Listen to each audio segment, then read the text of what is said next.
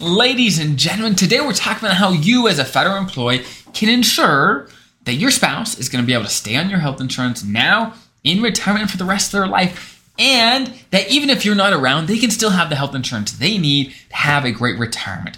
So, if you're new here, welcome. So good to have you. My name is Dallin Haws. I'm a financial planner and CFP who works with federal employees every day, and I absolutely love it.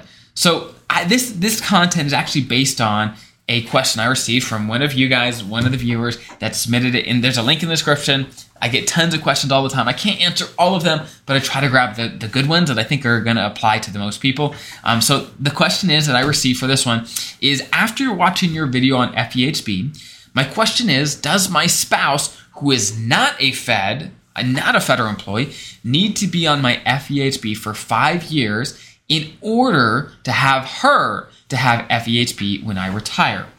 This is a great, great question. And many of you are married, and many of you probably have the same question is does my spouse need to be covered under my FEHB for five years before I retire? Now, for some context here, the reason the five year question is coming up is if you didn't know already, for you to keep your health insurance into retirement as the federal employee, for you to keep it, you've got to be covered under FEHB for the five years before you retire. So, for whatever reason, if you jumped off or FEHB did, let's say, jump on um, a spouse's non federal, non FEHB plan, or whatever it is, that's a problem. Okay, that's a big, big problem because you've got to be covered for the five years before you retire by FEHB. Now, if you left the government and you had a gap in service, as long as you were covered under FEHB, anytime you were an active federal employee, then you'll be fine. You'll be covered under the five years. Okay, so that is the requirement. You have to be covered under five years before you retire. So this federal employee is saying, hey, what about my spouse? Do they have to make sure they're on my FEHB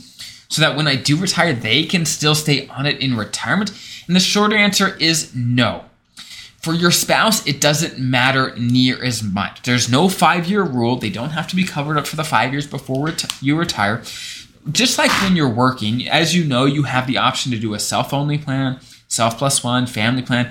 You have those options to switch between those basically anytime to drop your spouse, to put your spouse back on, to drop this kid, put him back, whatever, right? You have that option while you're working. And in retirement, you actually have that same option. You can you can jump around. Many of you may have spouses that have good jobs, that have health insurance with a private employer, and that's totally fine. They can jump on and off of your plan at any time. That's that's not a big deal. Okay. However, however, if you want them to stay on your FEHB, if you aren't around, if you've died, if you passed away and you want them to be on your plan still, that doesn't just happen. You have to elect a survivor benefit when you retire. And again, this is on your retirement application. That's when the election is made. I've got other videos that go into the options and go more into depth. But long story short, you've got to pay a piece of your pension while you're both alive so that if something happened to you, your spouse can keep a piece of your pension.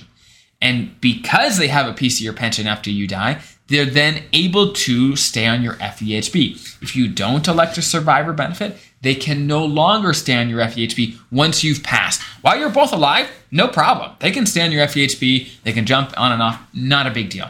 But after you die, if they want to be on your FEHB, you have to have elected a survivor benefit. So that's the key things to know is that no, your spouse does not have to be covered five years before you retire. They can jump basically on and off whenever, depending on what makes sense. But if, again, if you want them to keep it past your lifetime, right? If you want to make sure they can be on FEHB for the rest of their life as well, elect a survivor benefit. Go check out my videos on that if you want more info.